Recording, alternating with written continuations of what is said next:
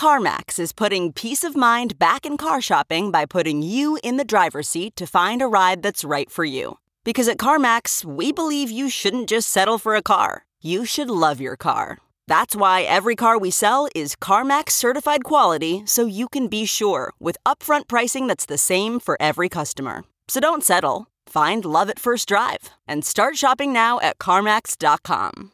CarMax, the way car buying should be. Okay, picture this. It's Friday afternoon when a thought hits you. I can spend another weekend doing the same old whatever, or I can hop into my all new Hyundai Santa Fe and hit the road. With available HTRAC, all wheel drive, and three row seating, my whole family can head deep into the wild. Conquer the weekend in the all new Hyundai Santa Fe. Visit HyundaiUSA.com or call 562 for more details.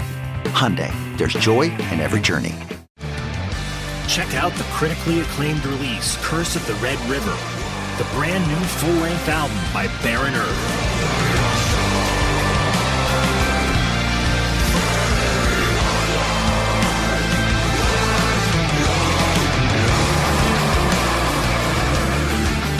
This album combines the best elements of metal, prog, and more obscure psychedelic rock.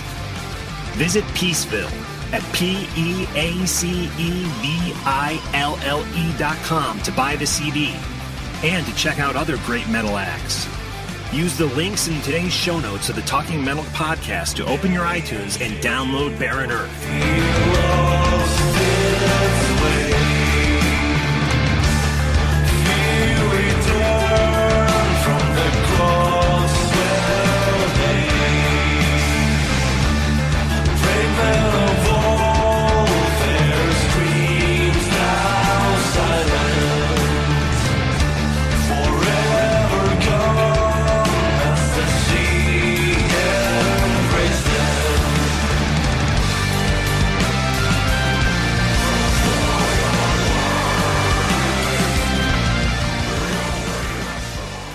Hi, this is Anthony Esposito from the infamous Ace Frehley Band, and you are listening to Talking Metal, your premier metal station. Hi, this is Opalainen from Barren Earth. You are listening to Talking Metal. Stay cursed. Hi, this is Ace Frehley, and you're listening to Talking Metal. Keep rocking. All right. What's up? This is Bam Margera, and you're listening to Talking Metal. This is Bill. And this is Brent, and we are in Mastodon. You're listening to Talking Metal, dude.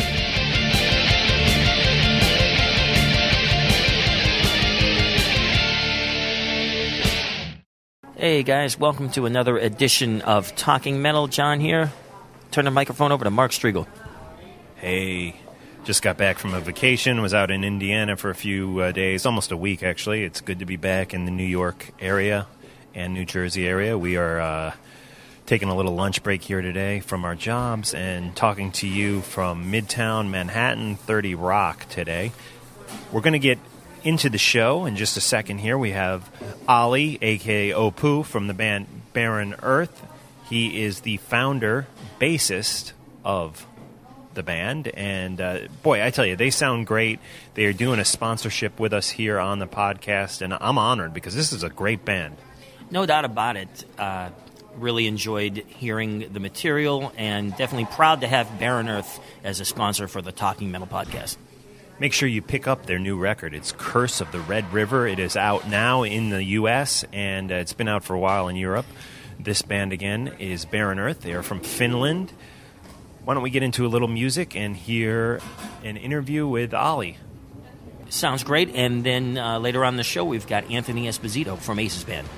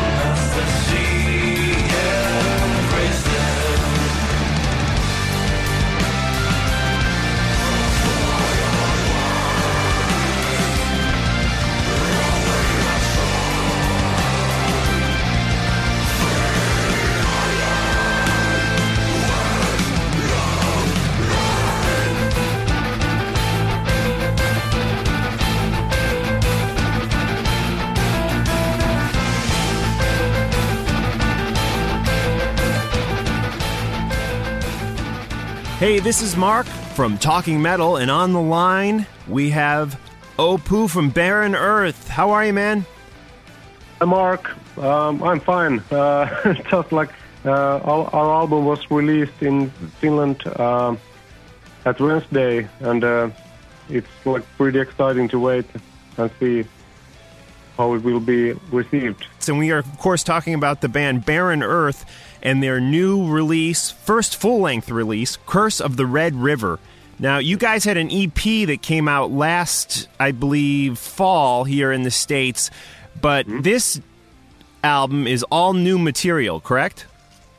Yeah, that's right. Uh, we did uh, the EP and uh, and the album uh, in the same sessions, but um, uh, of course there are two additional demo tracks in uh, in the EP. But um, anyhow, we had like 11 songs from which we uh, took two songs to the EP and uh, put rest to the album.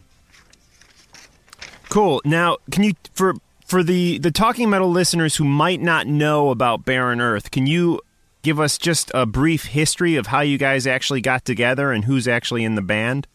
Yeah. Um, well, we all all know each other uh, from uh, the previous connections, and um, actually, I played uh, with uh, with Marco uh, in band called Chaos Breed.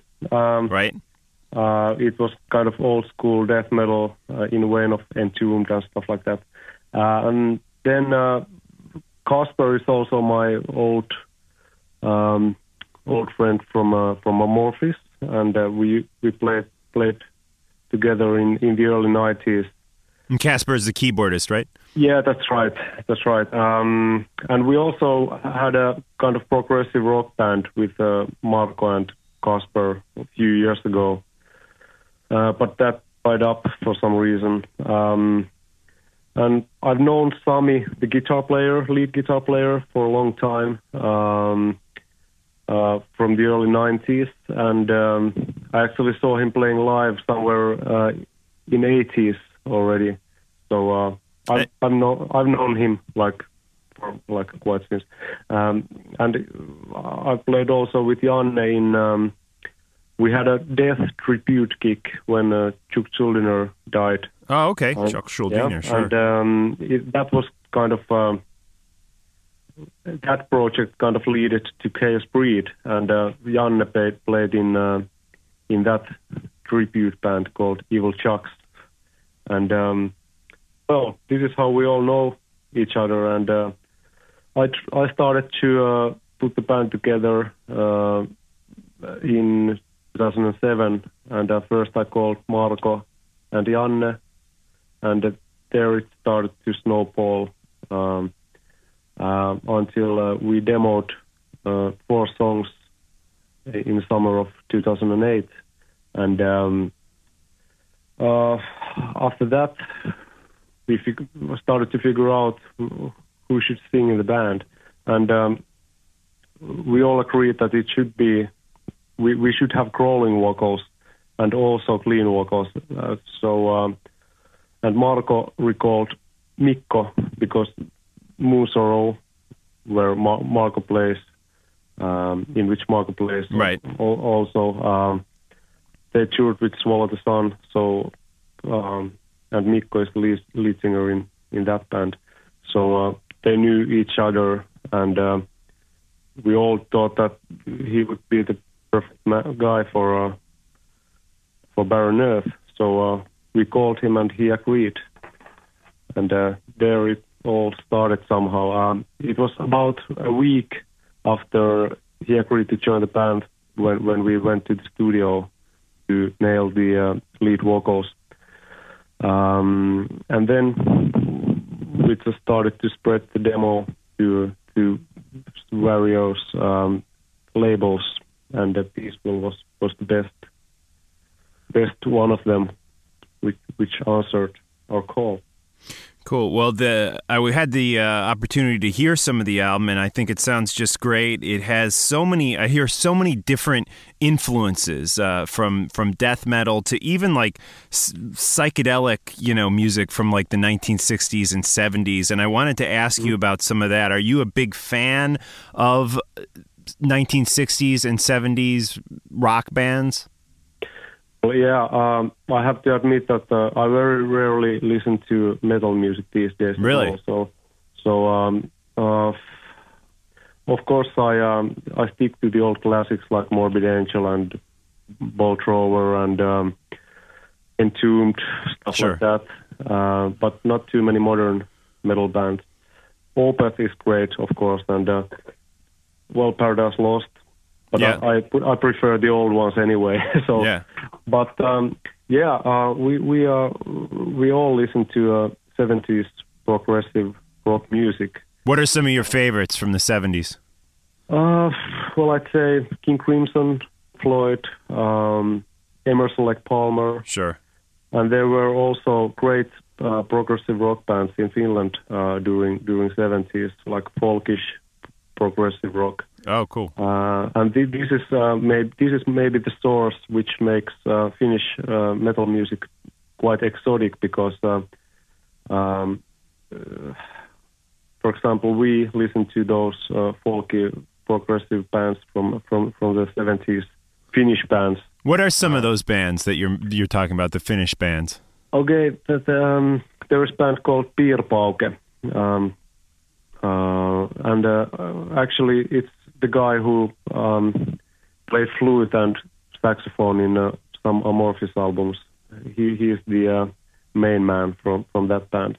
Oh, okay. Uh, and also there is the band called Kingston Wall. Um, that, that they are like um, they uh, they were active um, in early 90s actually, but they are, they are like a great influence personally for me. Um, and then there was Wigwam, uh, which was like a kind of poppy prog um, band. Uh, they had few great albums, also some bad albums, but um, but um, yeah, those are those are the progressive rock bands. And uh, we also did jazz, um, Miles Davis, John Oh, cool. Coltrane, um, and also when it comes to '60s, Beatles, Jimi Hendrix, stuff like that, Allman Brothers. Right. Very cool. Very cool. A lot of great bands there. Uh, I was impressed by the the cover artwork for the new record, "Curse of the Red River" by Barren Earth. Can you tell me about that? Who actually uh, created the cover artwork? Um, Travis Smith is the um, artist who who did the album cover. Um, well, um, uh, first of all, uh, it f- felt a little bit too obvious um, choice for us because he he has done so many like metal albums recently, like um, Opeth's um, maybe five latest album Oh, okay. covers and stuff like that. So. Um, um, but Peaceville wanted to use him, and of course, um, we were excited to have him because uh, we didn't expect to uh, work with uh, such an artist. So, uh, uh, well, Marco did some really rough uh, sketch, uh, like sketch drawing for the uh, booklet and sent it to um, Travis, and he uh, Kind of expanded upon it. yeah, yeah, Yeah. that's right. Uh, so uh, the, when he sent the first su- suggestions to us, like we were already sold. Like uh, it's very old school.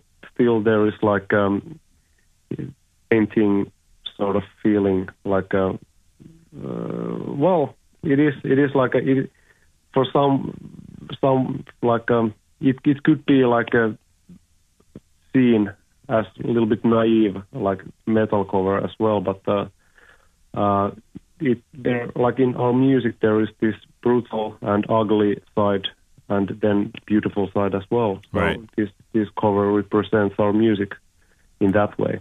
Cool. Yeah, I think it looks great. I wanted to ask you: Are there plans to tour? Yeah, uh, well, um, we've been planning to tour in Europe uh, in next o- October, um, uh, and in Finland next May. But um, everything else is open, and it, it dep- really depends uh, quite much uh, of the uh, response, overall response for the album. If it goes well, of course, we will uh, start to uh, reschedule uh, our uh, uh, plans. Um, it's really hard to say at this point what will happen. But uh, our, our aim is to tour, of course, and sooner or later we will tour in America too. But uh, it's very hard to say when. Cool. Well, I would just want to remind the Talking Metal listeners that the album is, by the time you hear this interview on the podcast, will be out on iTunes and in stores. It is Barren Earth, and the album is called Curse of the Red River. It is out on Peaceville Records. You should definitely check it out, and we are thrilled to be featuring some of the music here on the podcast today. If we could get a Talking Metal ID from you saying your name, your band, and you are listening to Talking Metal. Yeah, sure. Um, hi, this is Oppo from Barren Earth. You are listening to Talking Metal. Stay cursed. Great. Thanks so much for checking in with us. We wish you the best of luck, and the album does sound great. I sincerely mean that. Okay, that's very nice to hear. Thank you very much. Good luck. Thank you. Bye bye.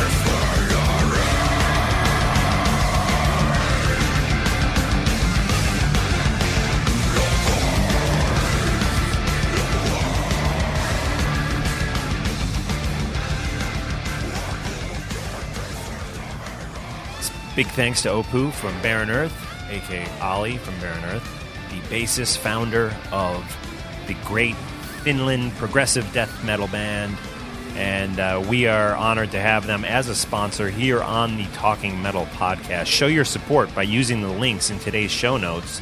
That'll open up your iTunes, take you right to Curse of the Red River, and you can download that directly to your iTunes. Or go to the Peaceville website where you can uh, purchase the actual CD. We have Anthony Esposito coming up in just a minute. This is a interview that John conducted along with Victor from Mars Attacks. Uh, they interviewed Anthony a few weeks ago, and it was right after John got off a tour with Anthony and Ace. You guys uh, did a little East Coast tour here, right? Yeah, it was amazing, guys. Uh, let me tell you, you know how much I love Ace Frehley, uh, like all of you do as well, or many of you do. And uh, it was an honor for me to go on tour with the guys. And uh, let me tell you, Anthony is great. You'll hear this in the interview, but not only does he handle the bass duties, but he handles tour managing as well, and he does a great job at it. And uh, it was just fun to hang out with all those guys. I, have been uh, talking to Todd Youth a lot uh, on the phone. He's back in LA, and you know, all of the guys, Anthony, Todd, Scotty Coogan, and the whole crew, everybody is, is really cool and uh, just had a great time hanging out. Cool. Well, let's get into that interview in a minute. First, we have a few letters we're going to read. I wanted to mention I'm very excited that Tony Iommi is working again with uh, Ian Gillan. Did you hear that? They're going to be writing some new material together. That is great, man. I really uh, was psyched when we had Ian Gillan on Talking Metal, and he was, you know, always one of my favorite singers since I was a little kid. Probably one of the first songs I ever played. Most guitar players, you know, were into the song "Smoke on the Water," and and I just loved that tune. And uh, in that interview, if you go way back, guys, uh, try to find that on, on the talkingmetal.com site, uh, you'll hear there there was some really touching stuff that um, Ian Gillan said about Armenia. And I, as some of you may know, I have a connection to uh, some Armenian people. So uh, I always remember that interview specifically. And the new music, of course, that he's working on with Tony Iommi will also uh, benefit a charity, I guess, that is involved with Armenia. So uh, that's very cool stuff. We're also happy to hear that Gilby Clarke has announced uh, his first show since he was in that horrible motorcycle accident, uh, hit and run accident, actually, last January. So he is back on his feet, I guess, and uh, will be playing in Redondo Beach, California at Brixton on May 28th. You know what? Uh, believe it or not, that is the same town that we interviewed Don Dokken in. And I have another uh, neat thing. Uh, remember when, and you guys will hear this, we asked Anthony Esposito in the interview, you know, what does he think about Dokken reuniting with George Lynch? And he basically really didn't have any comment, but he has since gotten back to me and he does have a comment. Basically, it's they're doing it because they have to, not because they want to. What does that mean? I think that means that, you know, they really don't want to you know, it's not like their favorite thing to get together, but I guess you know the music business is kind of tough right now, and it, it, basically, it, I got the vibe that that means that you know they're just looking to to make a living, and this is probably the only idea they got left. So Dokken the band can probably make more money booking a gig with George Lynch on guitar than they could with Jon Levin or somebody else, for that matter. Right, right. That's that's what I take from that short comment, uh, and so take it for what's that expression? Whatever you guys want to read into it, but that was that was the comment. I don't want to put words in Anthony's mouth, but it, basically Anthony just said they're doing it because they have to, not because they want to, in his opinion. Cool. Uh, I'm reading right now a great book called Heart Shaped Box by Joe Hill. It's about this kind of gothic, maybe heavy metalish type rocker, and uh, some haunting that uh, he has uh, going on in his life. And it's written by Joe Hill, who is actually uh, AKA Joseph Hillendale King or something. He's Stephen King's son. And it is a great book and definitely has a rock and roll vibe. A lot of talk about some of our favorite rockers like uh, Trent Reznor and Ozzy Osbourne and stuff like that in the book. So, highly recommend that to anybody who likes a good scare. Speaking of Ozzy, I just completed his book, I Am Ozzy, which is also another great read. Uh, highly recommend it to you guys out there. You want to read a letter, John? Yeah, sounds good. This letter is from Rob. It says, Hey, Mark and John, I just wanted to tell you guys how much I love your Talking Metal podcast and just everything you two are doing for metal and sci fi in general.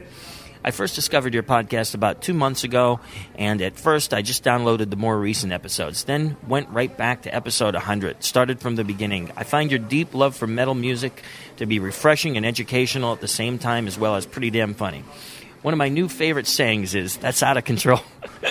and for the guy that said he thinks you guys are cheesy, well, I think you guys are just the right amount of cheese. And I mean that in a good way. Like, no one or nothing in metal has ever been cheesy. Yeah, I mean, just look at some of the death and black metal bands out there. Talk about cheese, but then again, in a good way. Anyway, a bit about me. Uh, he just turned 44 yesterday, March 12th, and he's a total metalhead, music, sci-fi, horror freak for life. And he's from Calgary, Alberta, Canada, and he goes to as many shows as he's as he can. Uh, so, Rob, thanks very, very much. Um, I love your email address uh, with the Bathory reference, uh, and uh, we really appreciate your taking the time out to listen to Talking Metal.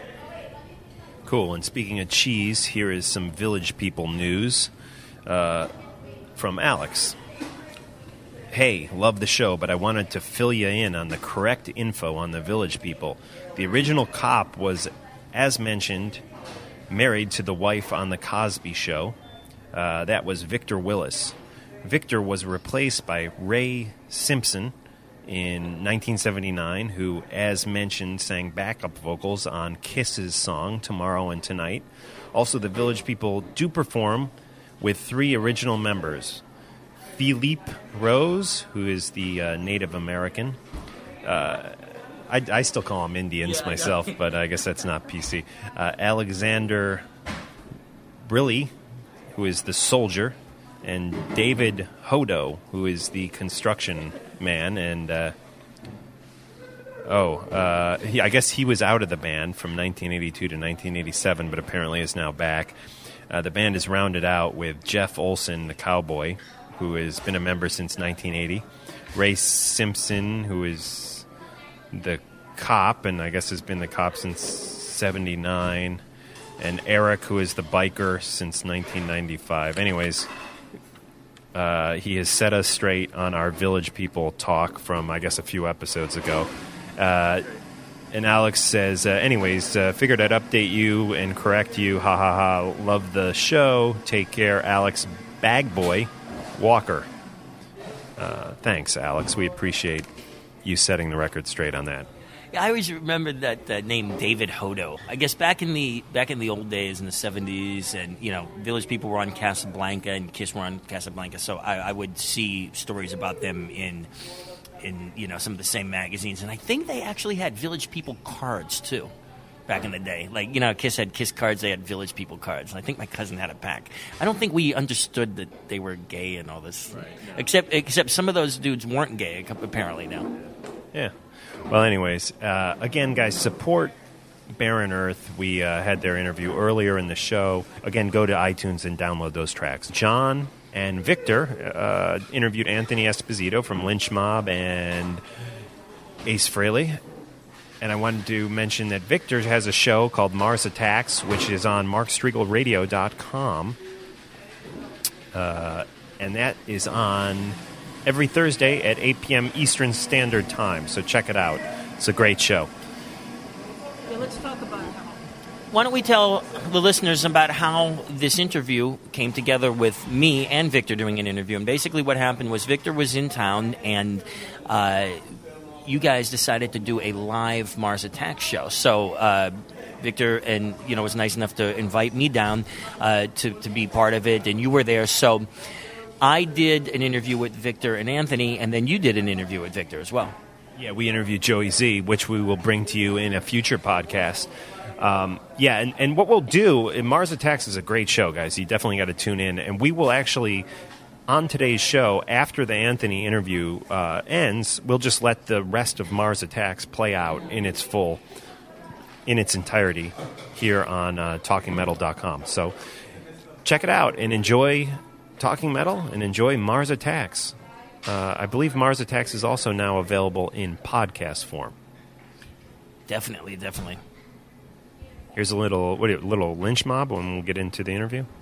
Yeah, we're going to hear a little bit uh, from Anthony back when he was uh, with George Lynch and Lynch Mob. We're going to go into the interview and then come out with some more music and then uh, just some chatting from uh, Talking Metal guys and Victor from Mars Attacks. Cool. And if you don't own Anomaly, Ace's album yet, definitely go pick it up. Yeah, definitely. Special thanks to Anthony Esposito for appearing on the show. Thanks, Ben.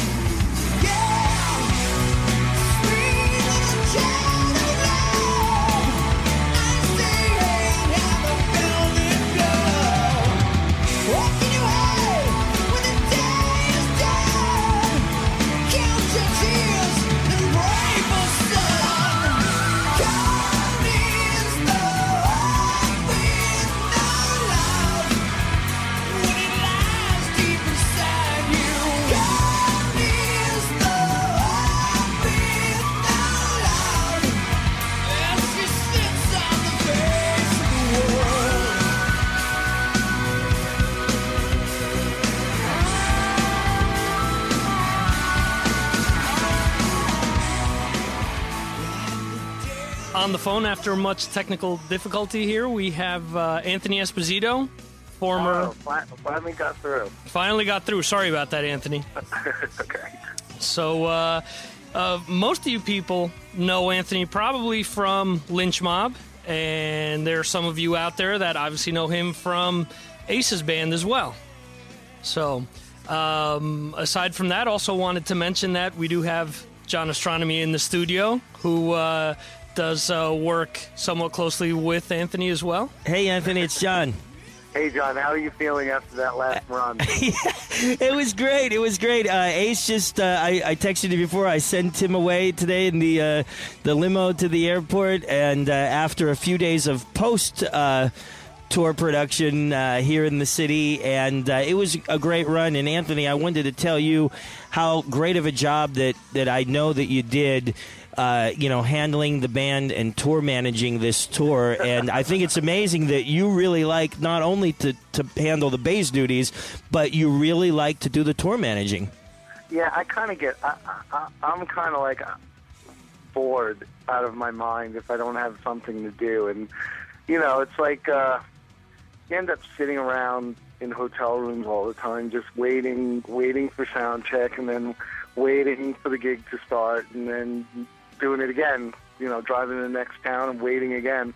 I, I, I kind of like the added responsibility of uh, watching the numbers, counting the money, and making sure everybody gets everything done right. And uh, I, I like the responsibility. It makes the day go by faster. And it works like clockwork, Anthony. You guys are amazing the way that you know you've got the gear travels. You Well, know, as long as they, as long as they got to the plane on time. Right, right, yeah, exactly. And that's that's my duty, and uh, we, we were we were good. What's that? You have the hardest part. Yeah. Taking care of Ace is the hardest thing to do. But yeah, we we did great. We had the the three gigs were amazing, and uh, I'm just looking forward for more to come.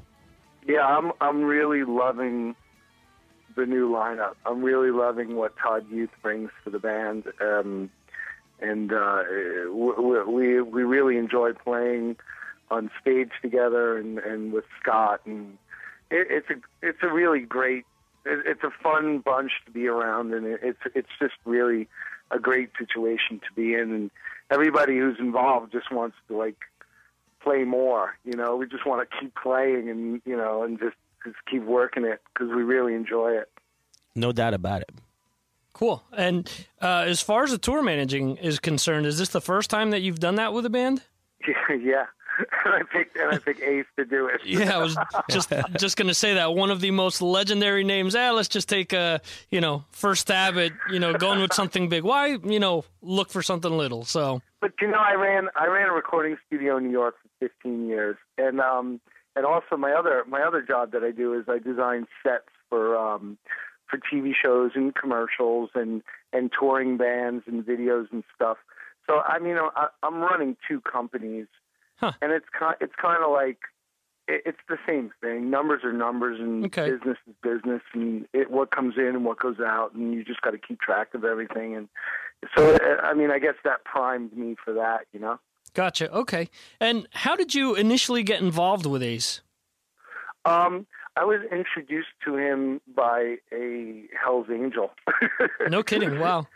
yeah, it, it was. Uh, uh, the gentleman has passed on since since the introduction to Ace, but um, he just said basically, you know, you're you're somebody who needs to meet Ace, and Ace needs to meet you, and he thought that the two of us would work work well together, and, and that I would um, help Ace be Ace, you know, and uh, and I'm glad it was. It's a great relationship. I, I, I, he's Ace is one of my best friends, and and uh, I really enjoy playing with him. And he's a musical genius, Mm-hmm. and uh, he's doesn't get one tenth of the credit that he deserves as a musician or a guitar player or just a, an artist. You know, he's he's so gifted, and I, I feel lucky to be around him. You know. I'm with you there 100%. I think that's uh, one of my most uh, common fought battles is, you know, going out there and saying, you know, Ace is maybe given a tenth of, you know, the credit that he deserves with so many things, not only what he did with Kiss, but as a solo artist, different things that he's done to push the envelope over the years and how many people he's actually influenced. You know, that's what's, yeah. am- what's amazing.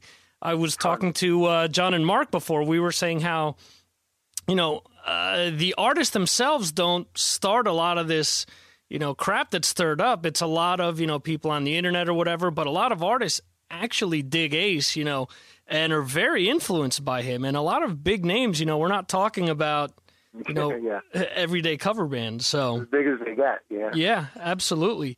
Now, um, how much were you involved in actually helping Ace out with Anomaly? I know that you wrote some of the songs, and you no, I actually didn't. I didn't write any of it. you didn't. Okay, you played on some in of the songs. In the beginning, he wanted me to co-write Okay. with him, and and I told him flat out, I'm like, if I co-write with you, that's just going to get in the way of what the fans want.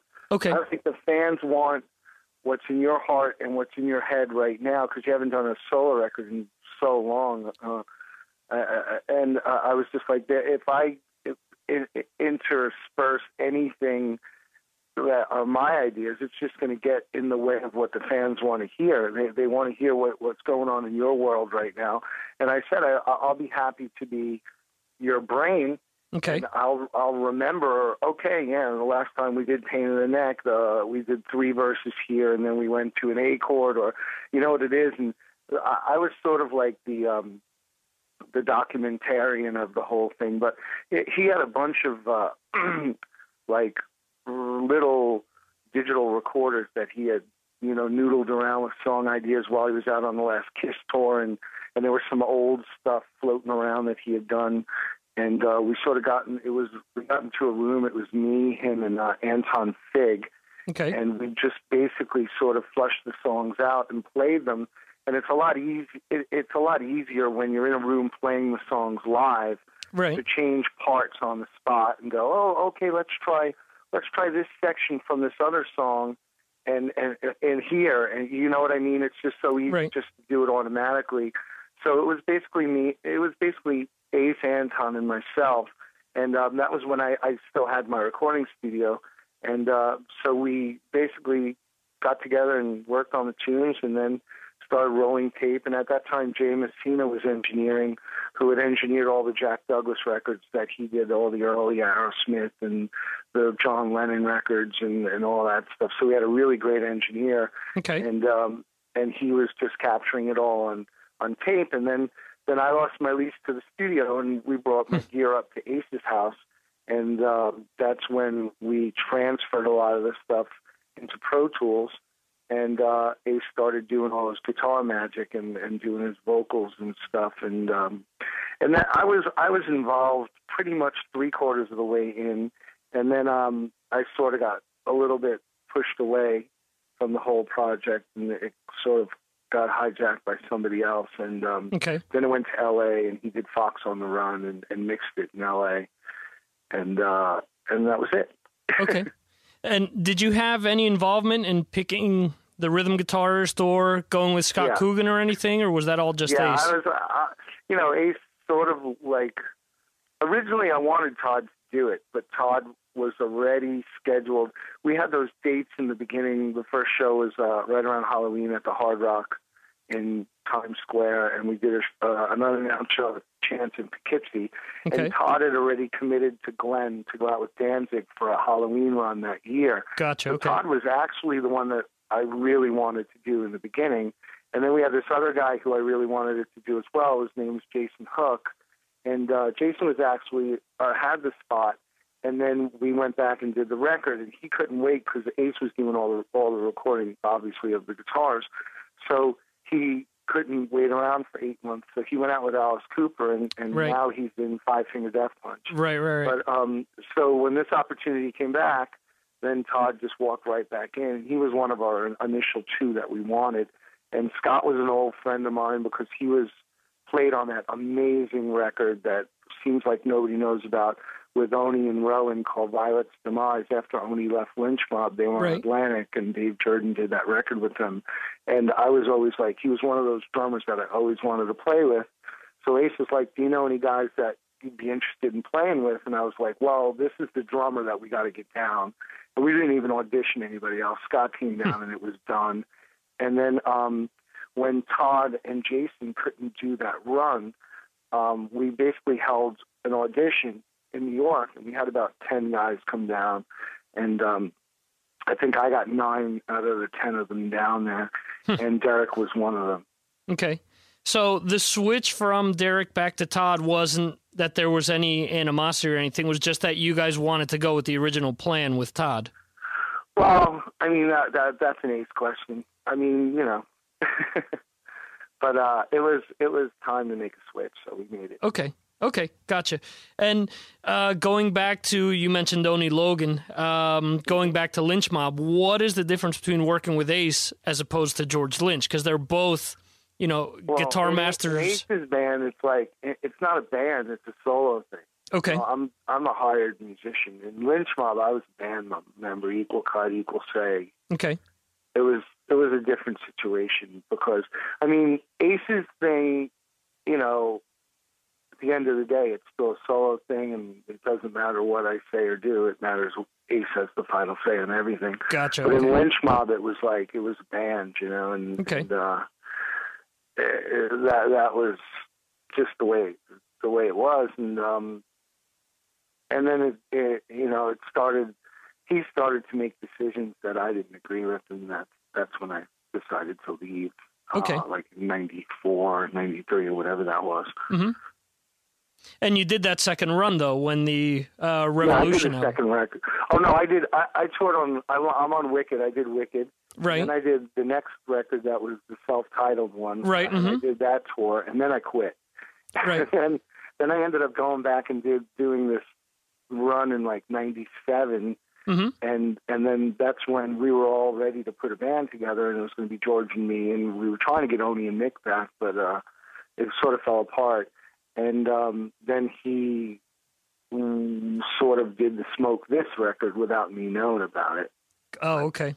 I called him one day and I'm like, "Well, what are you doing?" And he's like, "Oh, well, I'm recording a new Mob record." I'm like, "How are you doing that when I'm in New York?" He goes, "Oh, I got these young kids and I'm I'm doing this rap record." And I was like, "Oh man!"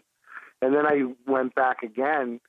I was in A and M Studios, walking the halls and saying hi to my buddy Joe Barresi was was doing a record in there, and I went and said hi to him. And George was across the hall doing a solo record Mhm. that he was basically redoing all old Dokken and Lynch Mob songs like G Tune Could Be or whatever. And um I just walked in and he goes, you know, I, I don't have a bass player to play on this. Do you want to play on it? and I was like, yeah, sure. And I thought it was a solo record, so I got paid a salary. And then when it came out, it came out as a Lynch Mob record, and I'm like, Right. wait a second here. I thought it was a solo album, you know? And like, no, well, now that you know you're on it and Robert's on it, so we're just going to call it Lynch Mob. And I was like, well, if it's Lynch Mob, I'm a band member. I'm not a salary guy, Right. you, you know. But that's the way it is with George.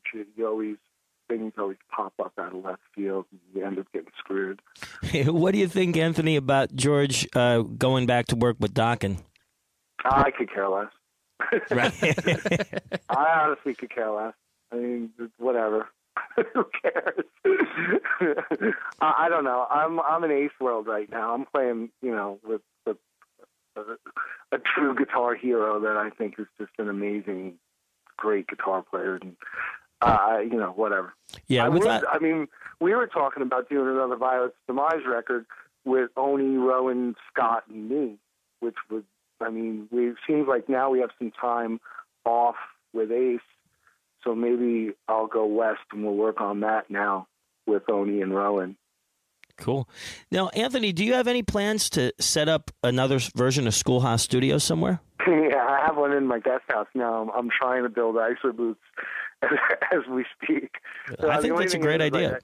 I, I sold my Neve console. I had the Neve console from Electric Lady, and I sold it to the guy who owns Telefunken microphones. So I'm going to miss that. That's a big part of the sound we used to get. But um, I mean, I still have the two-inch tape machine and the Pro Tools rig and all the outboard gear, and and I'm in the middle of Pennsylvania on a horse ranch now, and we have, I guess, my wife and I have started a horse rescue, and we have a guest house, so I, I've kind of set up the studio in there, and I'm looking looking forward to getting back to that. Very cool. Now, Anthony, back to the band. Um, I just want to tell you the feedback that I'm getting from everyone, and everybody is saying that they think that the the band is not only tighter, but I think people can even tell how much the band is getting along with each other, and everybody's saying that they just think it's a perfect fit right now. It, and it's amazing. yeah, oh, I will. I absolutely will. and uh, I mean, literally everybody that I've spoken to has said the exact same thing. Like, like the band looks great. The band looks like they get along. The band sounds great. And I'll tell you, each you know, I, I had a great time at the the first show, but by the third show, I felt that the band was really in sync. And and like I said, I wish that there were you know a fourth, fifth, sixth, and seventh, and you know twentieth It's- show. It's kind of a tease because the way we're touring right now is like we did maybe 10 shows in the Midwest around November. And then we went, then we had like three weeks off. And then we had like 10 shows right before Christmas in Europe. And then we had like a month off. And then we did five shows in Australia. And then we had like a month and a half off. And then we did three shows on the East Coast. So it seems like, like it's such a tease because just when we're starting to get really good, it, it's kind of like then we stop. Right. you know, and, and I mean, we're a rock band. We're an old school rock band. We don't run any samples or loops or there's no Pro Tools rig under the stage. Like we, what you what you see and what you hear is what you get, and like we're all seeing for real, and and it's kind of like we we get into a groove, and then once we just start hitting our our, our stride, it seems like we stop again. So it, it- we're, we're kind of thing where I think where we need to be out there and just keep playing and and and showing people that Ace is on fire right now. He's playing like the best he's ever played, and and it, it, it's it's such a good vibe and it's such a good situation, and we're we're laughing and genuinely having fun. I mean, how did you not have fun playing like Shock Me with Ace Frehley every night? I mean, Right. it's like it's like every kid's dream, you know. Uh, absolutely, and that's you know that that also has to be part of the allure of playing with Ace, just being able to kick back and play all these classic songs and say, you know, holy crap, I got the man playing, you know, the solos and singing Well, along was- to everything. My, my first show I ever did ever as a kid was like a talent show in the fifth grade. Okay. And I played four songs. Two of them were Kiss songs, and two of them were Ramones tunes. And then I got to play the Ramones songs. I was in this band called the Remainz with Dee Dee Marky and CJ. And Oh, I got to play those those two Ramones songs with them. and now I'm playing the two Kiss tunes with Ace now every night. So it's kind of like awesome full circle, you know. Right. Absolutely. That's you're completing the circle right there. Yeah, it, it doesn't get any better than that. So for you, you would hope that Ace would have a big long tour lined up, and you guys could I just we go, out. for- I hope we go out for a year. I Okay. really do. I, I think that we haven't done enough shows on Anomaly yet to promote that record. That record's so great. Right. We need to get some more of the, the, the Anomaly songs in, into the set list. And it was like we we played like maybe five songs off the record live already, but we've never played more than two or three in the set at a time. And I think that we need to bring like we only did two on this last run of three shows Right. in the set. And I think we need to put a couple more in there, and because it seems like what I've been reading online, people want to hear the new stuff live, and, and you know, but it's so hard because when I mean Ace's repertoire is so killer, so it's Right. kind of like you look at the set list and you're like, okay, we want to put Foxy and Free or Outer Space is back in, but but what are we going to take out? Right, right, It's right. already like an hour and forty five minutes long, so you know. Yeah, I'd actually seen you guys out in the Viper Room, and you guys did Sister, Space Bear, and Outer Space off yeah, of I don't like to call it Space Bear. I, I, the original title of that song was Skells, and I think that that song is just a nasty, killer ace lick. And Right. to call it Space Bear kind of is like spoofing it up a little bit too much. I mean, originally the song title was Skells, and then they were going to try to put the Tom Snyder Space Bear where, uh, interview over the top of it, and supposedly it didn't work out, so they pulled the interview out, but they kept the name of it as Space Bear. But I always call it Skells. yeah, no, I, I see what you mean, Anthony, because you know it's such a killer tune, and then if you give it a sort of a novelty name, it it Yeah, almost it's like- diminishes like how calling- killer the tune is. It's like calling Parasite like you know Cupid's arrow or something Right. like that. You Right, what the I tune mean? is Like, awesome, yeah. it's such a nasty lick, and then calling it Space Bear is kind of like doing it no justice. You know. Right. Well, the iTunes version actually does have the um, uh, the samples over top of it. There's Oh, a does it? Space Bear, yeah. and there's a Space Bear reprise, which Yeah, has the little sound clips of him, you know, uh, during the interview saying it's a Space Bear and all that. So We cut it. We cut that live. That was like that was a one. That was a one take in the studio. It was uh, Jam. Ace, Anton, and me, and we just went for it, and that that's what came out. It's just it's just a nasty lick. It's so cool. Uh, and originally, I think that he was trying to get Slash to trade off solos at the end, and due to scheduling, it didn't work out. But the the, the end the ending on that was supposed to be Slash and him trading solos. okay, cool. Maybe you guys can uh, make that happen live sometime. yeah, that would be awesome. He already came out with us, though. Yeah. Yeah. But bring it back up again, and I like. I still think Foxy and Free is one of the, the greatest just Ace tunes of all time. So I love it. I want to open with that. yeah, believe me, I swear to God, Anthony, I was thinking the same thing. I think that'd be a I- great opening track. opener. I mean, I said that from the beginning, and uh, like do that, and then go into Rocket Ride and Parasite. You know, Right. But like open, open with a new song. Everybody seems to open with a new song. Well, I'll And that- I'll put that in Ace's ear, and I know you've already done it. So between both of us, maybe know, we'll make I it said happen. it a bunch because it starts off with that ticka ticka ticka ticka. Yeah, it's, ticka, it's you know, amazing. The accents. We could do lighting cues and all that. It would be killer. No doubt, Anthony. Cool. Could or would you mind doing a quick ID for us? No, not, not at all. Okay, if you could just mention your name, uh, the name of the show, Mars Attacks, and anything else you want to throw in there, that would be cool. Okay, ready? Yeah. Hi, this is Anthony Esposito from the infamous Ace Frehley Band, and you are listening to Mars Attacks.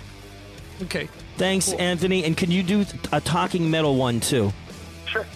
Hi, this is Anthony Esposito from the infamous Ace Frehley Band, and you are listening to Talking Metal, your premier metal station. Killer, Anthony. Thanks, man. And I had a great time hanging with you, and I'll see you soon. Let's book some dates. Let's go back out. No doubt. All right, man. I'll talk to you soon. Take care, Anthony. Thanks a lot. E- email me when it com- when it comes up. Okay, we'll do. All right, man. Thanks again. Take care. All right. Bye. Bye. Bye bye.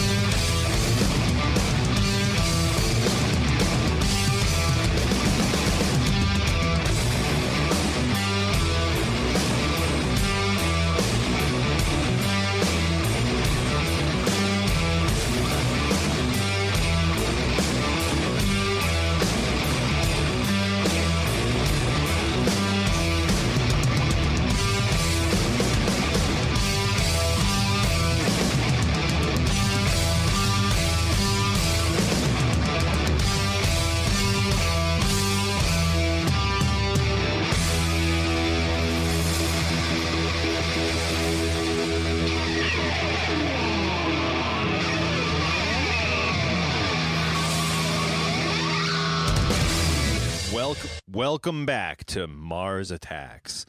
Uh, successful show, Yeah. two interviews. We uh, doubt. we kind of tag teamed it here. We had uh, myself and Victor on uh, the Joey Z one, and John and Victor on the Anthony Anthony, Anthony, yep. Esposito. Yeah. And Joey Z is a really nice guy. It was really cool meeting him. And Anthony, of course, is just a, a great friend. And Mark, we've we've known him for a long time now. And and uh, Victor, I have to say, it's a great experience meeting you in person finally. And uh, great job on Mars Attacks. And uh, I am always impressed when I'm reading Blabbermouth and I see some cool thing that says, you know. Bobby Blitz to appear on Mars Attacks, or, or all the different people that you're booking. Good job for doing that, man. Well, I I try. Mark knows I'm in constant contact with him, and Yep. you know, usually throw a lot of feedback around. I throw a lot of crazy ideas at Mark, and It's, it's very Yeah, good, and I I love the Some of which were, were great ideas. We we still haven't made them happen, like a Kiss special, maybe a Vinnie Vincent special. You By the way, there's some Vinny, some minor Vinny news. Okay, Oh. well, Victor heard a rumor that there was going to be some news. Yes, What- what well, is that's this di- news? that's different news. Yeah, Victor, you heard that there's going to be some music coming out from Vinny, right? no, I just heard from one of um, like a fan forum uh, when I interviewed Bobby Rock a few weeks ago. I contacted them and said, "Hey, you know, keep a keep an eye out for this interview." And they said, "Well, by the way, keep an eye out in the next few weeks. We're going to have some some news." But they left it at that. Wow. Yeah. Okay, so that's that's interesting. What I read on a, a website called kissfaq.com and it said that according to some forums some people had said that there might be some new Vinny music coming out. That's that's the the news, but the news I was referring to originally was that uh Vinny was brought up by Ace or by Eddie Trunk on Ace's interview with Eddie the other day and out of Ace's mouth he said last he heard Vinny was wearing a dress. right. But is that something Yeah. he heard? I don't. I, that's the same info. You Yeah, probably everybody heard that heard, on right. on, uh, On you know internet. Talking Metal Live Yeah, dot yeah. com or something. and and what's funny though is that Eddie Trunk seemed to be kind of like freaked out. No, I mean, no, no offense, Eddie. Like, I, you know, Eddie's a, a good friend of ours. Eddie seemed to be thinking, "Oh my God, geez, like, you know, I, I just want to know if that's true or not." But Ace was like, "Look, hey, if he wants to wear a dress, fine, let him wear a dress." And Ace seemed to think that, you know, that was just, you know, no, no big deal. Right. Well, there was a couple Kiss fans. These were these were hardcore Kiss fans. I forget their names, and I don't think they wanted their names mentioned regarding this. But th- these guys were hardcore. They organized conventions and had people from the actual band, you know, show up at the conventions. These were these weren't just like numbskull kids. Uh, these were On the internet. yeah, these these were true Kiss fans. You know, probably you know in their in their mid thirties, late or early forties, for that matter. Um, re- real respectable guys in the K- Kiss circle.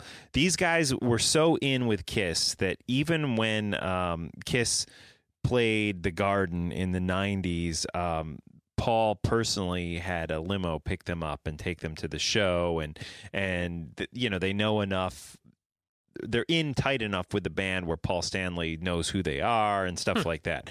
Uh, you you may or may not know who I'm. No, I know to. exactly who you're referring Yeah, to. Yeah, I- I saw them recently too. But anyways, um, they told me that back in the I believe it was the '90s.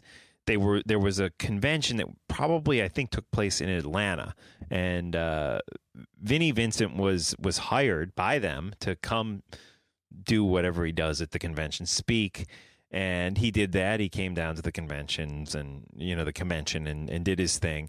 And afterwards, they all went out to to to dinner with Vinny, and there was maybe six of the convention uh, organizers there with Vinny, and they were all eating, and it was casual. And you know, and one of them said to Vinny, "So what's up next for you?" And he's like, "Well, my wife and I are getting uh, sexual reassignment." And and no one laughed. I said to I said, "Well, he was obviously kidding, right?" And he was like, "No, I don't think so. I think he was dead serious." I said, "Were people laughing?" And he said, "No, no." And I said, "And you swear he said that?" He said, "He said it to my face." And he said he said it with a straight face. But knowing Vinny, because I've actually spoken with Vinny on the phone. Yeah, that's amazing that you have. Uh, knowing Vinny, he is a a, a, a a jokester, a prankster. I happen to think it was just somebody, and I think he likes the shock value of things. Right. Right, right. I think this is a, a, one theory. I think that he said that to those people who were, you know, even though they were rockers, these people they were kind of like conservative, straight laced, you Right. know, not not really into like the alternative lifestyle or, Right. or anything like that. I think he said that to to freak them out, Right, right, right. Because here he is. He's a guy. He, he definitely enjoys wearing pink lingerie and and some makeup, Yeah. you know. And I, I think I think that alone tells you that this is a guy who likes to get a rise out of people, you know, Right. who likes who likes to have people go, oh my god, look at you know, and and and freak people out like a lot of rockers do, you know. But instead of like you know. Like Gene Simmons spitting out blood, and you know, and and he, he's he's he's acting a little transvestite or even gay, if you will. You know, he, he Right. and and that freaks people out, and does. And I think Vinny likes to freak people out. Now, my theory is that that's probably where this rumor started because all Right. six of these people, Went very out and- connected with Kiss, all went and started t- telling people that. And and it probably ran from there. Now now after that, Vinny's wife ended up, I think, getting murdered uh, up in Connecticut. Right. Um, and it turned out she was uh, a, a Prostitute. a prostitute or call girl of some sort. Um,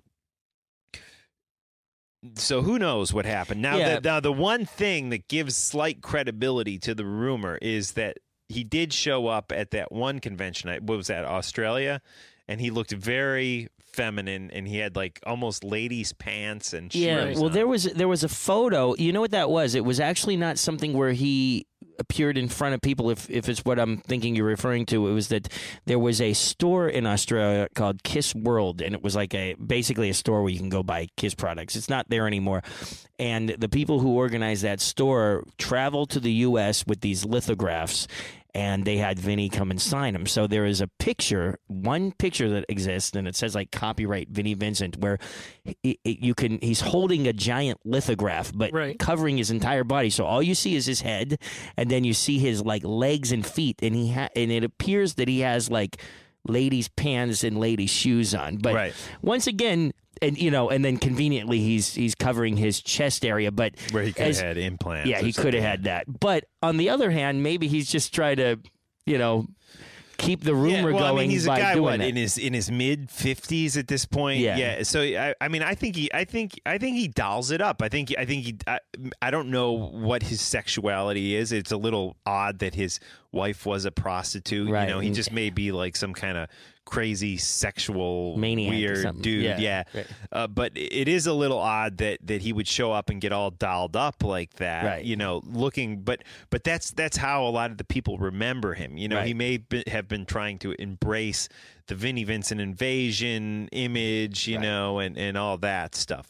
So I don't know. He's definitely a, a weird, weird dude. He's definitely still out there somewhere. Right. He's still suing Kiss. He's like, he's like, I I just finished Ozzy's book. Wow. Vinny is like the Bob Days is is Like Bob what Daisley, Bob right. Daisley is to Ozzy. Vinny is to Kiss. He really is. He's just the guy who keeps popping up with ridiculous lawsuits and Right. And I like Bob Daisley. I feel bad that uh, that's all you know, but- you know, I do too, but I, I definitely have a whole different opinion on things, especially after reading Ozzy's. well, that's book. good. I'd love to. I've got to read that book, but I just bought it. I'm. I plan on reading it once I get back home. Yeah, well, that's a whole nother discussion. I mean, Ozzy, Ozzy says in the book he was against re-recording those parts. Those he kind songs. Huh, no kidding. He kind of pawns it off on his wife, you know, but he says he understands it did have to be done, and he and he, you know, he really in in the book basically puts uh you know anyways he puts his his side of the story forth and i i buy his side of the story i mean right. you know it, i mean it, all comes down to one line he says in the book he says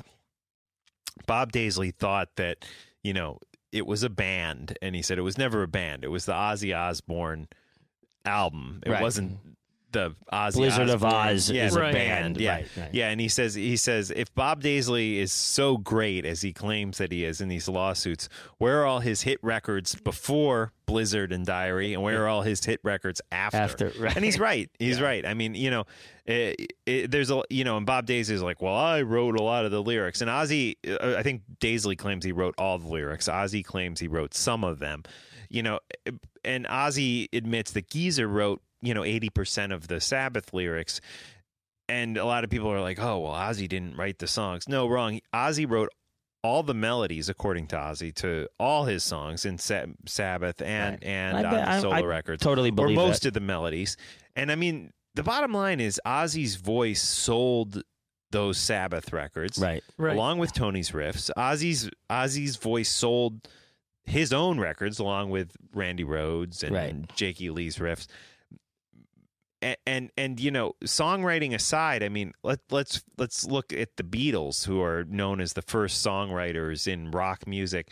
On their first few records, they only wrote a couple of the songs. You know, uh, Frank Sinatra didn't write any of his songs. You know, Right. um, Elvis. I was going to mention didn't Elvis, write right? many of his songs, but it, it's it's the way they took those songs and and their voice sold the songs. You know, Right. if Joe Schmo would have done those Elvis songs, they wouldn't have sold. You Right. know, and if, if Joe Schmo would have done those Black Sabbath songs, as great as Tony's riffs were, Right. The, the, they wouldn't and have as worked. and as and as and as much as he, uh, you know, invented the heavy metal riffs, Ozzy's voice really sold those records. And and and you know, it's funny when they got back together for the 1985 Live Aid. Um, you know, Ozzy was the the superstar, you know, and and and and you know that was real evident by by that performance, you know, that that uh the Live Aid, you know, producers wanted Ozzy to rejoin Black Sabbath and all, all this stuff, and and and you know, I love the. I'm a little buzzed, by the way. hey, you sound very good, Mark. You sound like you're you're really on top of things. you really do. You yeah, sound good. You're really on top of this uh, Jack and Coke right here. Um, uh, yeah, but This is I- good conversation. This is good Uh, conversation. Ozzy is as much as I love the Black Sabbath stuff without Ozzy, the Dio stuff is amazing. The Gillan album Yeah, was I love great. that Uh. Ian Gillan, that is, and uh, the you know I even enjoy the the Forbidden. The Tony Martin album is a great album, but. Ozzy will probably win this lawsuit, yeah, because he is so famous, Right. you know, and that's that's what it comes down to, you know. And, and it's a shame you mentioned this um, in the forum, actually, Right. with Olli, where you know the scariest part of all of this is that he would make them relabel all those albums to not be Black Sabbath albums. Yeah. You know, and Well, I could see him doing that just because he did re-record the Daisley and and, and Lee Kerslake uh, parts. I could see him suddenly going, you know what? The stuff, okay. I could see him accepting the Dio, Dio stuff, stuff, maybe, right. because he he talks about those. He even in the book mentions Born Again, which I was shocked he even Wow. mentions Knew that, in the book. Yeah, um, he said that Don Arden said. Uh, you see that devil on on that baby devil on the um, cover of Born Again, and uh, and he was talking to one of his friends. Don Arden is Sharon Sharon's Arden's dad. Yeah. He goes, he goes, that's my grandkid, Oh my god. referring to kidding. Ozzy and Sharon's son. Son. Yeah, Oh Wow. wow. yeah. But um, I could so see them pulling something like, no, we no longer want those releases to be called Black Sabbath because Ozzy is the true Black Sabbath, which maybe he is. You know, Right. uh, you know. Well, th- those re- releases were almost more like Tony solo records, weren't they? they were, but but but still, you you can't change history. I Right, mean, I mean, they right. were uh, uh, they were released. You know, Cozy Powell and Tony Martin and, and all these great. You know, even Geezer. I, uh, which one was Geezer on? Forbidden, I think. You know, I don't even. he know. was no, he was on uh, Cross Purposes. Cross purposes. Okay, yeah. Um, Forbidden was the um, Tyr and headless cross lineup with Cozy Powell and Neil Murray on Neil bass. Murray. Okay, from Whitesnake, right? Yeah. Yeah. It, it Uh, would be weird to go back and rename those albums. In That, my and you know, opinion. no one has ever mentioned that in the press. It's just, Right. it's just this thing I have in my head, and might- the only you- you- reason I think that is because he did erase Bob Daisley's parts. Right. You know, But wouldn't it? Um, th- those albums, a lot of them were named Black Sabbath due to Warner Brothers. Be- right, and also Right. according to according to certain sources, Don Arden wanted to. You know, when when Dio and Tony first got together to work on Heaven and Hell, which Geezer didn't come into the picture until later, Right. and Bill Ward for that matter. Um, they weren't going to call it Black Sabbath, Right. And, management made them. Yeah, and the label wanted it to, to continue to be Black Sabbath. Right. You know. Cross Purpose is the same deal. It was supposed to be called uh, Butler, Iommi, Rondinelli, and Martin. Right. And at the last second, Warner Brothers or IRS, whoever they were on, said, no, no, no, we're only putting this out as If it's Black, Black Sabbath. Sabbath. What about Glenn Hughes? What was what was he on?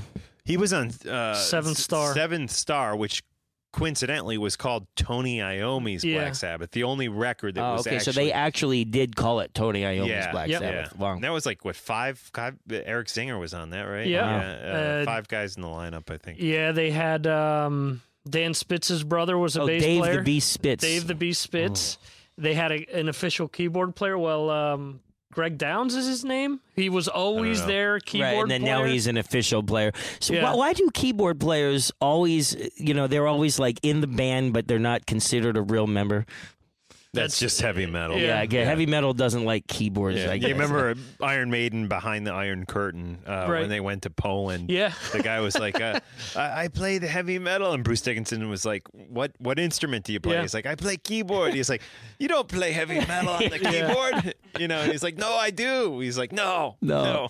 On, on March 4th, 1980. keyboard players, Yeah, yeah. poor keyboard player. My, here's my Rain Man uh, uh, status here. On March 4th, 1984, I saw Kiss at the Stanley Theater in Pittsburgh, Pennsylvania, and I brought a keyboard player friend of mine. And Paul Stanley, like one of the first things he said is, Tonight, you're not going to hear any synthesizers. And, and I was like, oh, my friend's probably like really sad right now. Right. So, so what about Derek? Uh, what's his name? Sheridan? Or Yeah, Sher- Sh- Derek Sherinian. He played with Kiss, but Right. off stage. And then before Derek, uh, a guy named Gary Corbett, who, Who, was a who I've met. yeah, you met Yeah. Gary Corbett. Yeah, he's a he's a great guy. We met Through him you, actually, Yeah, in Mark Rhode and Island, I. yeah. met Paul and Eric Carr and, and everybody up in Rhode Island. And Gary Corbett uh, also played underneath the stage and uh, was a big part of the sound of uh, the Crazy Nights tour. And he played up until. Uh, he played the Revenge Club tour, and then after that, that's when I think they got Derek Sherinian. Right. But what a little known Rain Man fact: uh, Gary Corbett co-wrote the song "She Bop," Huh, the Cindy, Cyndi Lauper, Lauper, tune. yeah. so that's Gary Corbett, but a great keyboard player. And anyway, feel Did sorry for all the on the keyboard players. No, we once? should get him on. We should definitely get him We on. we asked somebody about him. We played some of his music, I think. yeah, we should definitely uh, look him Yngwie up. was on his record, I believe, and, and Wow. even Zach, I think, played on his his album, Yeah. solo album. Interestingly enough, getting back real quick to the Vinnie Vincent, at least Vinnie sued for albums for all the albums he was on. Right. Whereas with Bob Daisley, the odd thing is he sued for the first two. He also played on um, Bark at the Moon and he played on No Rest for the Wicked. Why has he never sued for those two albums? it's weird. Mm, I, that I don't know.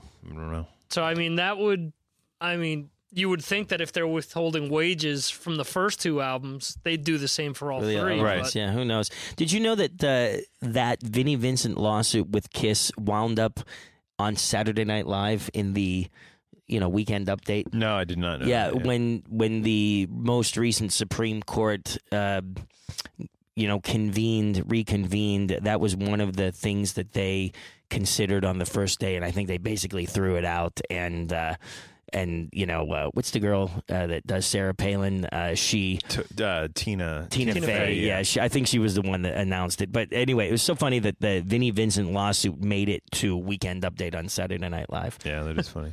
And there was one where Vinny, he, s- I think it was a previous one, he sued Kiss, he lost, and then was ordered to pay Kiss's legal fees. Right. Right. So that's that's pretty crazy.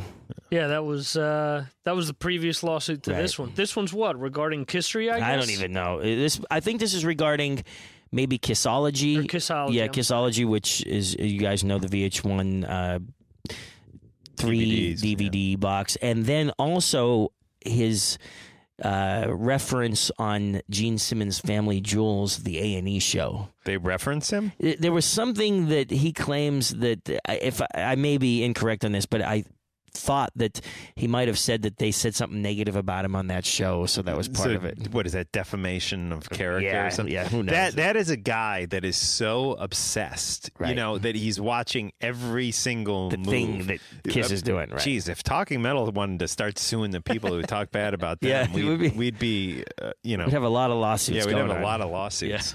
Why do you guys think he disappeared? I mean, is it because he owed money? Because there were so many rumors that he owed I all this think money. the, the, now the same guy who told me the story about them meeting and him saying he was having sexual reassignment um, told me that that he, at some of these other ones, I maybe it was the Australia thing where he showed up. He didn't want to leave the airport. Like he Yeah, showed up there. right, he right. wanted to sign the merchandise that they'd given him eleven thousand dollars or something to come there to sign that's some right. stuff. And he showed up and, and he was so paranoid that somebody was going to try to kill him Right. that he did not want to leave the airport. Um, But they, I some, I guess, got him too because it was in the agreement that he Right. would. It's weird. Uh, uh, and I mean, just just really, really strange behavior. And, I don't- And like I said, I spoke with the guy once on the phone Yeah, when he was a- doing an cool. interview on, um, you know, RPM radio in Chicago when I was a kid, and uh, he was all doped up or something Wow. then. So I don't know if he's got like cocaine paranoia or bipolarism or what his deal Apparently, is. Apparently he he put out some pre-orders for some kind of Vinnie Vincent box set that was Right. hundred dollars. Carmageddon, Yeah, yeah. Yeah, and, and he they- never delivered it. Right, and but I don't think that's enough to be worried that like you know people are going to be killing you. I mean that's well, I saw him at the uh, Teaneck Kiss convention when he was doing that run. Teaneck. Yeah. well, it was Fairleigh Dickinson Teaneck. Yeah, I've Yeah, been- yeah, I know fairly. I saw him at the Jersey City Kiss Expo. well, Jersey City's Yeah, at least bigger bigger, than than Teaneck, Teaneck. yeah. Yeah, well, he walked out and he had six guys around him. Wow. And I remember at the time they said that. What year was that? Uh, it was whenever he put out that last EP, so it was like 95, 96, right. something like that. wow, And at the time, the rumor was that he his hero is John Lennon, and he's scared of succumbing to the same fate. yeah, that but John nobody's Lennon out there looking. I mean, like like about three people know who Vinnie Vincent is. Right. Right, like yeah, John Lennon was. I mean, I love Vinnie Vincent, but you know, Right. unless you're some kind of Kiss nut, like you're not going to know who Vinnie Vincent is. Right, right, right. No, I'm, uh, obviously. And, you know, it was another thing that I brought up with Mark. With all those invasion years, supposedly he was he was bald underneath. He was wearing all these ridiculous wigs after Wow. Lick It Up. So we probably see him I now. don't think he was like like a guy who was totally bald. I just think that his. I mean, my thought was always just that his hair was kind of like. You know, he Thin wanted this thin. He had thin hair, and he wanted this giant, glammy looking hair. That's what I thought. Could be. Yeah, interesting. Uh, who knows? Vinnie interesting Vincent. person. I'd love to have him on the podcast. Yeah, Uh, Vinnie I'd Vincent, love if to you're have listening. Jakey Lee. Yes. Yeah, Jake would be another Yeah. great one. Yeah. Two guys just just vanished literally. I mean, Jake released something a few years ago. a Yeah, cover, cover of something or Yeah, it was all cover tunes. It was Yeah. him with um, the bass player from Cactus, I think. Um, wow. And the drummer was uh, Aynsley Dunbar, I think. Right. guy Well, from that's a great drummer, yeah. Another guy from White those Snake, old uh, days. yeah. Yeah. Yeah, and I don't recall who Alumni. the singer was, but it was all blues material. and Yeah. he he did release um, an instrumental album previous to that, Fine Pink Mist, right. which is actually pretty good as far as I mean, I'm not big on instrumental albums, but his album I actually appreciate. Yeah. Um, unfortunately, you know, he never backed or never came back with anything as good as Badlands afterwards. You know, was, Yeah, that first Badlands Badlands record was great, and I have I actually now have the second one, which I used to have on cassette, but then lost. But I somebody got me a download of it, uh, and that's not bad. Uh, it wasn't quite as. I have the third one as well. Well, Um, okay, I don't even know the third one. Yeah, the third one was the demos that they were working on, and some of the material uh, Ray Gillen actually used on a solo album. He he put a solo album together, uh, or it wasn't even a solo album; it was a project called Sun Red Sun, which was I remember that. yeah, it was uh, Bob Rondinelli, who we mentioned before from Sabbath, Right. and the bass player was the uh, original Alice in Chains bass player. Mike, Starr. Mike Starr, He's yeah. now on a VH1 show. Yeah, and uh, the guitarist, I don't remember who it was, but some of the songs ended up on that, and then the Huh, rest are all a interesting. demo format on that um, uh, Badlands album. I don't remember the title right now, though. Right. Hey guys, I know we, Dusk. Dusk is That's the title. I'm sorry. okay. I know we got to wrap it up, but I want to throw Yeah, out probably should wrap it three bands since we're having like this round table metal conversation, and see if you guys you don't have anything to say about these bands. Helix. Oh, Helix. Uh, you know, I don't have much to say. Heavy, heavy. What was their song? Heavy Deep metal. Cuts Love? the Knife. Uh, And that, that rock you. Rock you. That Did they have a song R. "Heavy Metal Love" though? I, yeah, it sounds very familiar. Heavy metal love. yeah, I, I, German band, right? I thought they were from Canada. Yeah, they're Canada? Canadian. Uh, Yeah. See, that's how much I know about them. Okay, Helix. What do you what do you think about Helix? Yeah, Deep Cuts the Knife is the only song that I remember by them, and that was You remember that one? Give me an R R O O C K. What you got, Rock? What you gonna do? Yeah, Rock I do You? remember Yeah, that, That was a pretty good tune. But Brian Vollmer, I think he was a singer or the guitarist. Okay, how about this band, Kick Axe? Again, we had one of those guys. Do we have a guy from Kick Axe on the podcast? You know, I don't know. I don't remember. Kick Axe. I, I thought they were a good band. I cannot name any of their songs. How about Lee Aaron? Lee Aaron, Metal, mm, uh, Metal Mistress Queen or or, something? Metal, Metal Queen. Queen, yeah. yeah, Yeah, Metal Metal Queen. Queen, I have yeah. that record. On, Oh, cool. I, I bought it on CD recently. Martin Popoff calls Lee Aaron the the worst Canadian metal act of all time. Yeah, That's funny. um, gave most of her records zero stars. wow. She looked great up on Yeah. stage. She uh, she really rocked the the the spandex, if you will, and Yep. um, she basically just disappeared. I heard she had a comeback a number of years ago, know. though. But yeah, I do have I do have some of her stuff on on the She- iPod. Yeah, she's either a jazz or opera singer now. Something and like that, She doesn't yeah. Wow. want to Yeah. refer to anything of her metal years or Wow. anything Right. like that. She's yeah. not into it anymore. Yeah, Yeah. The, the the the Metal Queen record, which again I do have uh, recently listened to, not that great. Not that great. No, no. But um, you know, uh, Bitch was a good. Yeah, yeah, uh, right. I remember them. Betsy time. I- Bitch. yeah, I actually do like them. Uh, that that held the test of time, and I always like the Wendy O. Williams stuff. Too. Yeah, Still- it was great. Still holds the test of time, definitely. No doubt. I liked Kerrang magazine. The reason I'm naming all these bands is mo- many of them I've seen in old Kerrang magazines. Right. Let's talk about Kerrang. Kerrang, I used to have to go to uh, a special Yeah, store to buy, and it Right. would be enclosed in, in cellophane. Yep. You know, Yep. and uh, you couldn't buy it in, in regular newsstands. It was imported, and it used to have the, you know, three pounds sticker Yeah, on it or something. right. You know, and then they have the the uh, Like American Price, yeah, just on a just different stuck sticker. on. Yeah. Right. So Kerrang was a was a, a great Great magazine, The first time I ever bought it, it came with a free floppy Flexi uh, disc, right? flexi Yeah. disc of uh, of Quiet Riot. They had just released the I didn't record, get that one. uh, Metal Health, and um, who my cousin Joel had turned me on to Quiet Riot, and uh, they uh, they had the record. I still have it somewhere, That's and, cool. and you know. One of those funky monkey podcasts or whatever that was. Uh, remember that podcast like five years ago? He played the record. Oh wow. Yeah, and it was it's like it's like or maybe we played. No, we did we Maybe play we No, played it. We could have. no, I I don't think remember. we played it.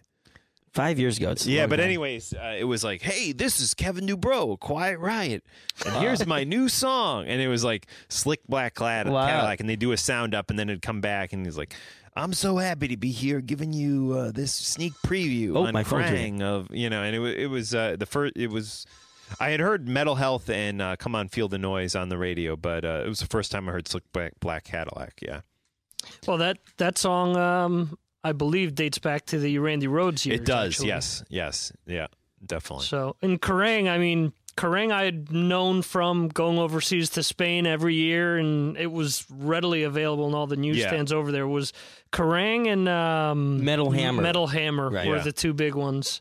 And it was always a thing where you know they either had albums or stickers or posters or something extra to get you to buy their That magazine. flexi disc thing was cool back in the day. It was like a Yeah, they used to do that in plastic gu- record. Exactly, and guitar player too. Oh, You wow. used to be able to get uh, a flexi disc of like I like I remember the first time I heard uh, what was that Joe Satriani song? Um, Sleeping with the alien. no, it was uh, it was Surfing. like Surfing with the aliens. Sleeping. like- See, I'm thinking of that. I want to sleep with female aliens. I don't know. Sleeping with the alien. no, it was the it was um. Uh, it, it, it, there was a, a Joe Satriani song that was on the guitar player uh, flexi disc. It was a Headless And- Horseman or something like that. it was, even no, before it was the EP? It was a live EP, and it had one Okay. one uh, was like uh, something uh, Ice Nine or Crushing Day. Cru- cr- I think it was Crushing Day. Yeah. yeah, I think I think it was probably that. Not sure. I'm not sure, but um, that was on there. Dweezil Zappa and Frank Zappa. together doing Charlena, which was the Zappa song. Wow. And Dweezil soloed on it. He was 16 at the time. First time I ever Huh. heard him, and just shredded. I mean, amazing. Uh, but yeah, that was a Eric Johnson. Ah, I love stuff released on there, and guitar player used to do that thing back in the the days of. Now they just put actual. CDs and DVDs in Yeah, magazines. well, CDs yeah. are so easy, yeah, yeah, cheap and, easy, worthless. Right, yeah, at this point. Yeah. One thing I am trying to get. Do either you guys have the Iron Maiden tribute CD that Kerrang released? No. Has, I have uh, it. Yeah, Wow. you got to get me that. Okay, yeah, I, you got to get me a, a copy. I of have it. that, I Dream have- Theater does uh, to Tame a Land. Right? Yeah. yeah, Do you know that they're touring with Iron Maiden now? yeah. Yeah. I'm looking Yeah. forward to that. I want to see that. yeah. And the rumor is Coheed and Cra- Cambria is opening up for Oh, them. I didn't know that. Wow. Yeah. they're a Jersey City or somehow related. yeah, to one of the guys City, is right? from Jersey City. I think the rest of them are from up uh, in Kingston, New York. Oh, yeah, okay. but Okay. yeah, local band for sure, definitely. Yeah, definitely. So yeah, Return to Earth, Cue Ball's band has Yeah. been signed to Metal Blade. Yes, yeah, Yes. uh, They sold like ten copies. Yeah, and Ronan, fact, yeah. Mark's band Ronan actually sold more copies than Return to Earth was signed, which makes me believe that Ronan or anything that we're working on could possibly be Well, signed to Metal Blade. Yeah, Ronan won't be because I think we're pretty much broken done, up. But, yeah, but um, maybe we'll do a Talking Metal album. yeah, man. I, I mean, I would be into it, especially if I thought there was any chance we could recoup the money that would have to go into it. you Right, know? right. If we can Um, just break even and maybe make yeah. a little money, it'd Yeah. be cool. But at this point, we have so many friends who are musicians that are well known musicians who kind of dig what we're doing. And I think that we could easily get them to jam with us. Right? yeah, I think it's a possibility. Definitely. Yeah, no doubt. Do some uh, recording with us. Definitely. Right. We'd like, the to. uh, Talking Metal Jams. Yeah, but- we'd like to bring that back. John and I actually were talking about Yes. that recently. Yeah. So, so guys, be sure to tune in every Thursday night for Mars Attacks. What are we looking at next week, Victor? Next week we're gonna have a um, all music show. Okay. Going to be centered around metal from the '90s. I think uh, the '90s got a bad rap as far as metal is concerned, and Right. there's a lot of great stuff that came out that you know uh, maybe took the place of uh, what people were listening to at the late eight, during the late '80s, or people that had switched over to grunge and maybe didn't you know check out Testament's Low or things like that that came out during that uh, decade. So you'll have two hours of nothing but '90s metal. Cool. Now, what about groups like Slaughter? I was a fan of those, but I know that kind of gets lumped into sort of a glammy thing. what do you think of those bands? Well, here's the thing: the the one band that I always sort of go to bat for is Tesla. Okay, yeah. In the sense that a lot of people say, ah, you know, they're an '80s band, and you know, they're a hair band, and they were never really, you know, an image orientated band. Uh, they came out towards the end of the '80s, you know, sort of like GNR. You know, would Right. you lump GNR in with the hair bands? You know, after all these years? Right. No, think- right. Yeah, I don't they think they wouldn't be would. lumped in the same category as Poison or Right. you know Cinderella or any of those guys. Right. So, and what I try to do is give a broad spectrum of what took place. You know, I did a 90s or I'm sorry, an 80s special for last week and I did have, you know, Y&T, but I did have Metallica, I did have Testament, you know. I sort of try to give you a little of everything. I even had Poison in there, Cool. so Very good. So you well, know, I'm sure it's going to be a great show, guys, and make sure you listen to Mars Attacks on markstriglradio.com and on iTunes. Definitely. Guys, thanks for joining us. Hopefully, I'd love to repackage this whole thing in either a Mars Attacks podcast or possibly Talking Metal or Right. both, maybe. If yeah, you let's guys are do it. That. Do it up. Uh, thanks to Jody and uh, Jake from Everybody at Bionic for hanging out. Yeah. definitely, yeah. Thanks to the guests, Yeah. Anthony Esposito and Joey Z. Yep. Cool. And um, yeah. And thank you, Victor, for having me on your show. Oh and man, Mark too. Th- thank you guys for uh, stopping by and adding some much needed. I hope we didn't hijack the Mars Attacks show from you. No, no, no. It was fine. I think Cool. everything worked out great. And like I said off mic, you know, there were certain things where, you, you know, it was definitely, uh, uh, you know, it was good that you guys chimed in, you know, a- a- absolutely added to everything. So Thank you. Cool.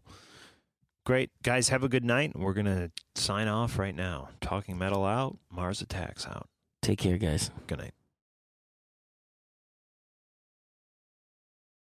Look around. You can find cars like these on AutoTrader, like that car riding your tail. Or if you're tailgating right now, all those cars doubling as kitchens and living rooms are on AutoTrader too. Are you working out and listening to this ad at the same time? Well, multitasking pro, cars like the ones in the gym parking lot are for sale on AutoTrader. New cars, used cars, electric cars, maybe even flying cars. Okay, no flying cars, but as soon as they get invented, they'll be on AutoTrader. Just you wait. AutoTrader.